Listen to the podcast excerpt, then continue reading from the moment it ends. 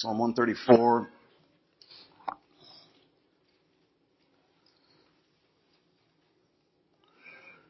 Before we go to the Lord and hear from Him, let's go to Him in prayer and once more ask His blessing upon the hearing, the reading, and the preaching of His Word. Let's pray.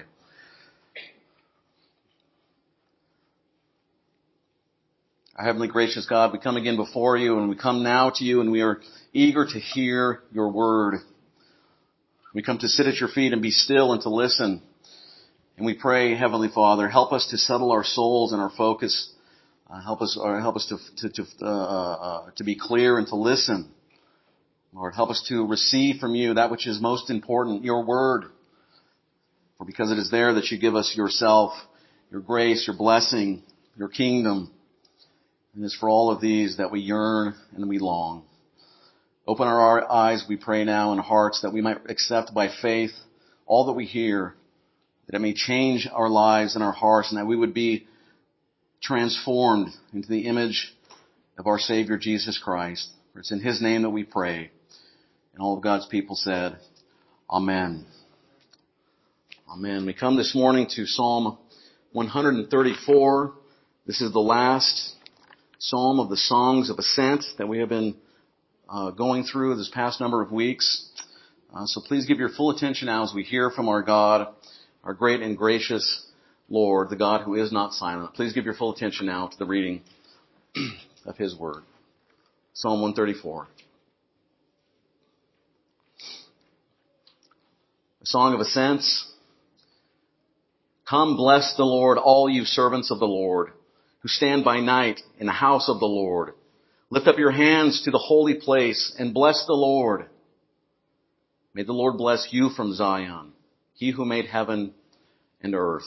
So for the reading of God's word, may he indeed add his blessing upon it. Well, we come this morning, as I mentioned, to the end of the journey of our pilgrim that we've been looking at uh, these past number of weeks. We've been looking at these Psalms, Psalms 120 to 134, the songs of ascent. We can't be completely certain, but it's likely that this, this group of Psalms was collected together in the history of the Old Testament and put together. Uh, they're like a kind of prayer book or song book um, as they made the trip. These pilgrims, um, the people of God, from their various towns and villages to the Holy Land for the festivals uh, in Jerusalem. We've now arrived at the end of our journey, uh, at the last of these Psalms. Um, a friend of mine pointed out the sense of sadness uh, that we have when we come to the end of a series that we've been meditating upon and dwelling upon for some time, and that's certainly how I feel uh, as we say farewell to our pilgrim, and as he mounts back up and heads back home. Uh, as we've uh, been looking at these Psalms, We've seen that they're kind of a guide, a survival guide, if you will, to the Christian life. We, the people of God. We've seen in our pilgrim, uh, we've seen our pilgrim on his journey go up, and we've seen the, go through various feelings and emotions as he does so. Even as we go through the various emotions and feelings in our pilgrim lives. This pilgrim had headed out, leaving home, and he was quite discouraged at his environment. That environment uh, was more and more hostile towards God and more and more hostile towards God's word and God's people. Uh, for instance, in Psalm 120 we read, Too long have I had my dwelling among those who hate peace. I am for peace, but when I speak, they are for war. And he's saying that he is for peace and the people around him are hostile. They are against God and the things of God. And we see this thread throughout these Psalms, and indeed, we see it throughout the course of history. That's one of the things about sin and the outworking of sin amongst people. There is hostility, there's animosity towards God and God's people. And there's never, of course, been a time, and right now is true as well, where God's people couldn't identify with this very thing, with this pilgrim of the song of ascents, songs of ascent. Uh, and as believers in Jesus Christ, we seek to live consistently within our worldview. We seek to be honest and gracious and to love others and to speak truth. We can in many ways identify with this pilgrim uh, on his way and back again. And he said that he is for peace, the peace of the Lord. But Jesus seems to be hated in this world more and more. So what has our pilgrim done? Well, he's gone to church. He's gone to church and it's likely he's been there for the whole week and during this time he's meditated upon the work of God and he's at the church in Jerusalem and he's reflected upon God's blessing and he's full of gratitude. And like we do, he's reflected and thought through the experience when we come to a glorious and heartfelt worship service amongst the people of God. And we feel simultaneously right, that unworthiness to be before the Lord because of our sinfulness, but also the wonder and glory of the gospel and that new way that's been made, that's been opened by Jesus Christ for us to boldly go into the presence of our Heavenly Father. And this pilgrim has gone through these things and he's come to the end of the week of celebration and praise. And his significant spiritual experiences are coming to an end. And what is he to do? What does he say? How is he to respond as he, he's about to make his way home? Well, as we look at this psalm, uh, Psalm 134, we see that it's made up of three verses, very brief, but there are really two sections of this psalm. Uh, most believe it was likely originally spoken by two voices, right? The voice of the pilgrim as he leaves to go back home, and then the voices of those to whom he is speaking. Right? There's the voice of the pilgrim, and then the voice of those he's addressing. In verses 1 and 2, he's addressing the servants of the Lord. You see that in verse 1. Uh, these are probably the priests, the ones who minister in the temple in Jerusalem. And he wants to offer them a parting word. And then in verse 3, in response to him, those ministers, those servants of the Lord offer to him a parting word.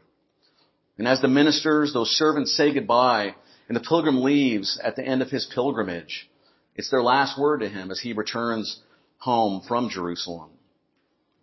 Because they are aware that this pilgrim, like us, when we are in the presence of the Lord on His day, and we've been encouraged after we've uh, been taught from God's Word, we've heard the Lord, and He's been reminded again of His forgiveness. We know that we have to descend back down from spiritual Mount Zion, back into the world, back to our problems and our failures and our inadequacies. How is the pilgrim going to manage when he went home? So let's look at this psalm now. We'll look at these two things from the psalm First, the pilgrim's parting words to the ministers, and then the minister's parting word, uh, parting words to the pilgrim. These ministers, you know, the servants of the Lord, as he calls them, are the servants we read about in the Old Testament, uh, particularly 1 Chronicles 9. Uh, we read about these ministers there, and they are the ones responsible for caring for the temple and the worship of God during the day and during the night. And so the psalm says, in verse 1, Come bless the Lord, all you servants of the Lord, who stand by night in the house of the Lord. Right? Not just in the daytime, but also in the night. Right? Verse 1, Come bless the Lord. In verse 2, lift up your hands to the holy place and bless the Lord. And there are some very significant things that he is unfolding here. And one of those things is that the pilgrim has a deep concern for the glory of God right? For God's glory. Even when others are not conscious of the God, of the glory of God. And this is the real marvelous thing. This reveals the heart of the pilgrim in all that he does. The most significant thing for him, the most significant thought is that God would be glorified and revered and adored. And that's something for all of us as well, as well. From the rising of the sun and into the night, and for all of our lives, the central leading desire as it was for the pilgrim, was that God would be glorified. This is, this is what brought him joy, and it should bring us joy as well. The glory of God. And of course, we have a very strong central drive in this regard. Right? It's our first question and answer of our catechism, right? What is the chief end of man? What is man's primary purpose? What is his chief end? And that answer is so simple yet so profound. Man's chief end is to glorify God and to enjoy Him forever. And this man has comprehended this very thing. And you know, this is so uh, contra, um, you know, so opposite of the, the thinking of the world. Some people believe, many believe, that those two things are opposite of one another. They're opposed to one another, glorifying God and enjoying anything. Some people, when they hear the gospel and the call to believe and to bow the knee to Jesus, they think and fear that giving themselves over completely to the Lord, that they will lose everything, especially any joy in their lives. But as you know, actually, the very opposite turns out to be the case. And this is what makes possible this pilgrim. As he gives these parting words, it's what enables him to say to those ministering at the temple in the nighttime and in the daytime. He says his greatest desire is that even when he sleeps, that God would be glorified to the ends of the world.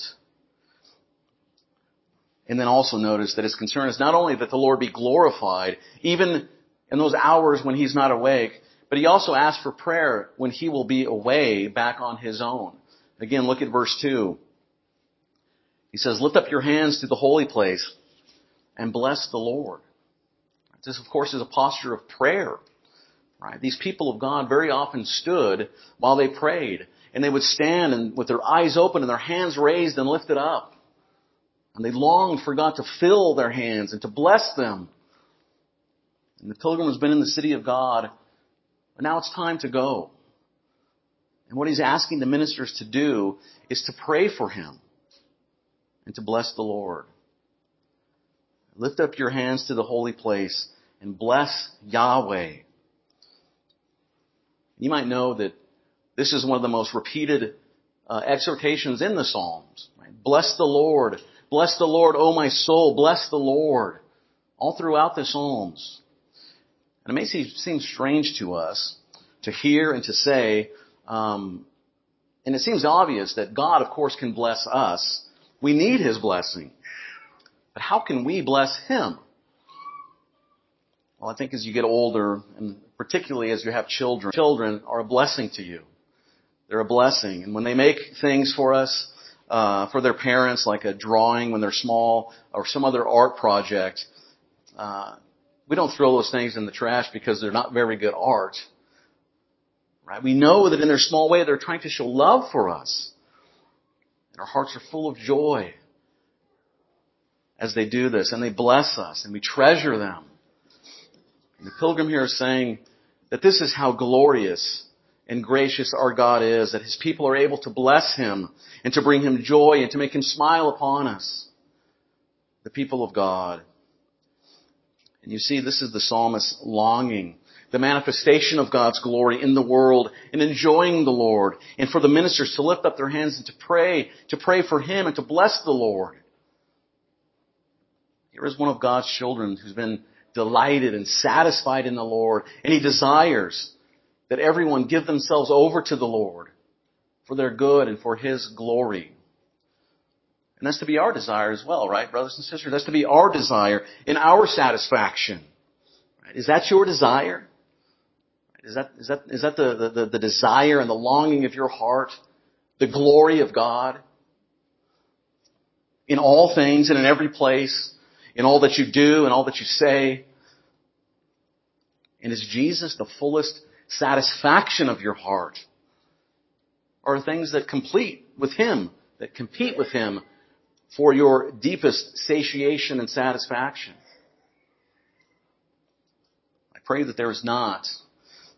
And when we find that there is, oh, I pray that it would be removed from your lives. Your King and Savior will have no competitors. He is your all. He must be your all. Because apart from Him, there is no satisfaction or peace or joy.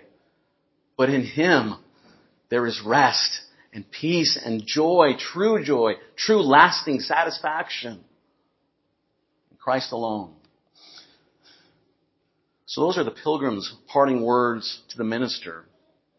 And then next we see the minister's parting word to the pilgrim. Verse 3, right? He says, May the Lord bless you from Zion, He who made heaven and earth. And listen to what's going on here. You may recognize this. This is a prayer, but it's a benediction. Right? It's a benediction. May the Lord bless you from Zion. And you're all familiar with the benediction, right? This the benediction that closes our service each Lord's Day.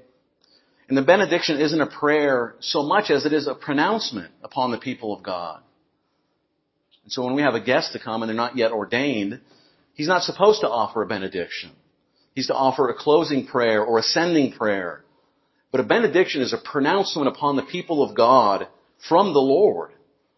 And it's completely appropriate to stand and to receive with eyes open. Because at that time we're not praying or asking for the blessing of God. What we're saying is that God has commanded upon us His blessing. And that's His blessing to us. May the Lord bless you from Zion. From Zion. Why the addition of that? It's because it's the blessing that he had before God, the forgiveness of God, pictured in the sacrifices at the temple. And that blessing is not only for that hour of that week or for that week in which it happens. It's not only for there in Jerusalem. No, it's a benediction from the Lord that follows you all throughout your life. And he's saying, may the Lord bless you from Zion as you go down from Zion. And that which you experienced in Zion, may that flow down and flow down and be upon you for all of your life. And as you're familiar with your Bibles, you know that there is this, one of those threads and themes that we find is a mighty river that runs through Jerusalem. Right? We read this from Psalm 46 a moment ago in our Old Testament lesson. It says, there is a river whose streams make glad the city of God, the holy habitation of the Most High. Or in Ezekiel, for instance, we read about the mighty river flowing from the temple. And we read in Ezekiel chapter 47 of this mighty river. And it says this, I'll read briefly from the beginning of the chapter, Ezekiel 47. It says, Then he brought me back to the door of the temple, the temple, and behold, water was issuing from below the threshold of the temple towards the east, for the temple faced east. And the water was flowing down from below the south end of the threshold of the temple, south of the altar. Then he brought me out by way of the north gate, and he led me around outside, uh, to the outside, the outer gate that faces towards the east, and behold, the water was trickling out of the south side. And going eastward with a measuring line in his hand, the man measured a thousand cubits and he led me through the water and it was ankle deep. And again he measured a thousand and led me through the water and it was knee deep. And again he measured a thousand and led me through the water and it was waist deep. And again he measured. And it was a river that I could not pass, for the water had risen. It was deep enough to swim in, a river, a river that could not be passed through. And he said to me, Son of man, have you seen this? Then he led me back to the banks of the river. And as I went back, I saw the bank of the river, very many trees on the one side and on the other. And he said to me, this water flows toward the eastern region and goes down into the Arabah and enters the sea. And when the water flows into the sea, water will become fresh. And wherever the, the river goes, every living creature that swarms will live. And there will be very many fish, for this water goes there, and the waters of the sea become fresh. So everything will live where the water goes. Fishermen will stand beside the sea from En Gedi to En Galim. It will be a place for the spreading of nets. Its fish will be the very, of very many kinds, like the fish of the great sea. But its swamps and marshes will not become fresh. They are to be left for salt. And on the banks, both side of the river, there will grow all kinds of trees for food, and their leaves will not wither, nor their fruit fail, but they will bear fresh fruit every month, because the water for, the water for them flows from the sanctuary. Will, their fruit will be for food, and their leaves for healing. The mighty river from the temple. But you probably know there is no river in Jerusalem. So what's this about? Well, we read in our New Testament reading from John 7, where he said, on the last day of the feast, the great day, Jesus stood up and cried, if anyone thirsts, let him come to me and drink. Whoever believes in me, as the scripture has said, out of his heart will flow rivers of living water. Now this he said about the Spirit whom those who believed in him were to receive. The one who believes in Jesus. Out of his heart will flow rivers of living water. And John says this is the Holy Spirit that Jesus gives to those who believe in him. And this is what's pictured here. It's the blessing that comes through the power of the Holy Spirit from the very heart of God to his people. May the Lord bless you from Zion. And there's something else here to consider from this benediction that we read. Uh, likely most of you are familiar. Um, the most familiar benediction in Scripture uh, is the one that we often close our service with, the, the Aaronic benediction from Numbers chapter 6 where it says this, the Lord spoke to Moses, saying, Speak to Aaron and the sons and his sons, saying, Thus you shall bless the people of Israel. And you shall say to them, The Lord bless you and keep you. The Lord make his face to shine upon you and be gracious to you. The Lord lift up his countenance upon you and give you peace. So shall they put my name upon the people of Israel and I will bless them. This was the command to the priest to pronounce upon the people of God. It's the blessing of God. And the pilgrim knows. He's seen in Jerusalem the sacrifices and how that peace comes to him. And we know, brothers and sisters, from this side of the resurrection that it all pointed to Jesus, the full and final atonement that he would make to the sacrifice of his own body on the cross. And remember the first words that Jesus said to the disciples after the resurrection. Do you remember what they were? The first words that he says as he appears before them. John chapter 20. It says, on the evening of that day, the first day of the week, the doors being locked where the disciples were for fear of the Jews, Jesus came and stood among them and he said to them, peace be with you. When he had said this, he showed them his hands and his side. Then the disciples were glad that they saw when they saw the Lord. And Jesus said again to them, Peace be with you. And you can see him, right? You can see him. Jesus, the great high priest, lifting up his hands towards the people and he gives them the benediction. The Lord bless you and keep you. The Lord make his face to shine upon you and be gracious to you. The Lord lift up his countenance upon you and give you peace. In Ephesians 2 we read, Jesus, He is your peace. He is our peace. And notice also the benediction that the ministers pronounce in verse 3 of Psalm 134. May the Lord bless you from Zion, He who made heaven and earth. Right? Do you see that? They're telling this pilgrim, as you go back, as you go back down to your home, back to the place where they are for war, but you are for peace. As you go, you go knowing that you were not leaving the blessing of God and the blessedness that you had in Jerusalem. You go knowing that God is not merely the God of Zion, but He is the God who made heaven and earth. And that means, brothers and sisters, that there is no place no circumstance, no problem that can overtake you as the people of God. For you, dear Christian, like this pilgrim is told, the one who made heaven and earth will never be hindered from giving you his wonderful blessing. And this is something for us to ever reflect upon, brothers and sisters. We must never forget in all of the warped world's hostility, in all of our own failings, in our lives and all of the enemy's attempts and harassment. We must never forget that our great God, Savior and King, He has blessed us with every spiritual blessing.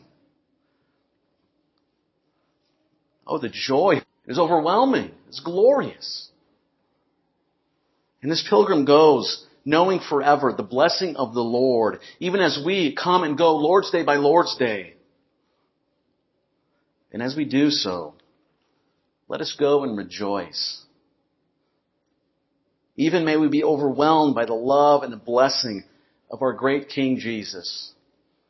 And as a minister in His church, I say to you all, may the Lord bless you from Zion, He who made heaven and earth. And as we go, brothers and sisters, We go knowing the blessing of the Lord and the promise of the Lord. Those two most wonderful things. Oh, what comfort and encouragement. And one last thing. Listen to this last thing. For it is our future, dear Christian. In Revelation 22, we read this. Then the angel showed me the river of the water of life, bright as crystal, flowing from the throne of God and of the Lamb. Through the middle of the street of the city also, on either side of the river, the tree of life with its twelve kinds of fruit, yielding its fruit each month. The leaves of the tree were for the healing of the nations. No longer will there be anything accursed. What a glorious promise, brothers and sisters. May we go, even as we descend back into our lives from spiritual Mount Zion, may we always remember those two very important things for our survival and for our peace. The blessing of the Lord and the promise of the Lord. Amen. Let's pray together. Our Heavenly Father, we, we delight to give you praise. Lord, we are overwhelmed and awed at your love towards us. Who are we that you are mindful of us? But Lord, we praise you that out of your own good pleasure you have set your love upon us and you have sought us. You have found us and you've given us life in Christ. We pray, Father, even through the ups and downs and the insanity of this world that seems so prevalent, that we would never forget the love that we've been shown and the mercy that we've been shown, and may we extend that to others out of gratitude, out of love for you, out of love for Christ. May we reflect the love of Him to whom we belong, our Redeemer Jesus. Lord, we pray that you would help us to have uh, a growing understanding of the reality that we are united to Christ and that we are dead to sin and alive to walk in newness of life. Oh Father, help us to walk in newness of life. Lord, we do pray that you would continue to bless us as we descend back and go into our uh, our pilgrim life, Lord. We pray that you would uh, that we would go knowing that you are ever with us, and that we carry that blessing even to the end of our days into glory. We thank you and we love you. We ask this in Christ's name. Amen.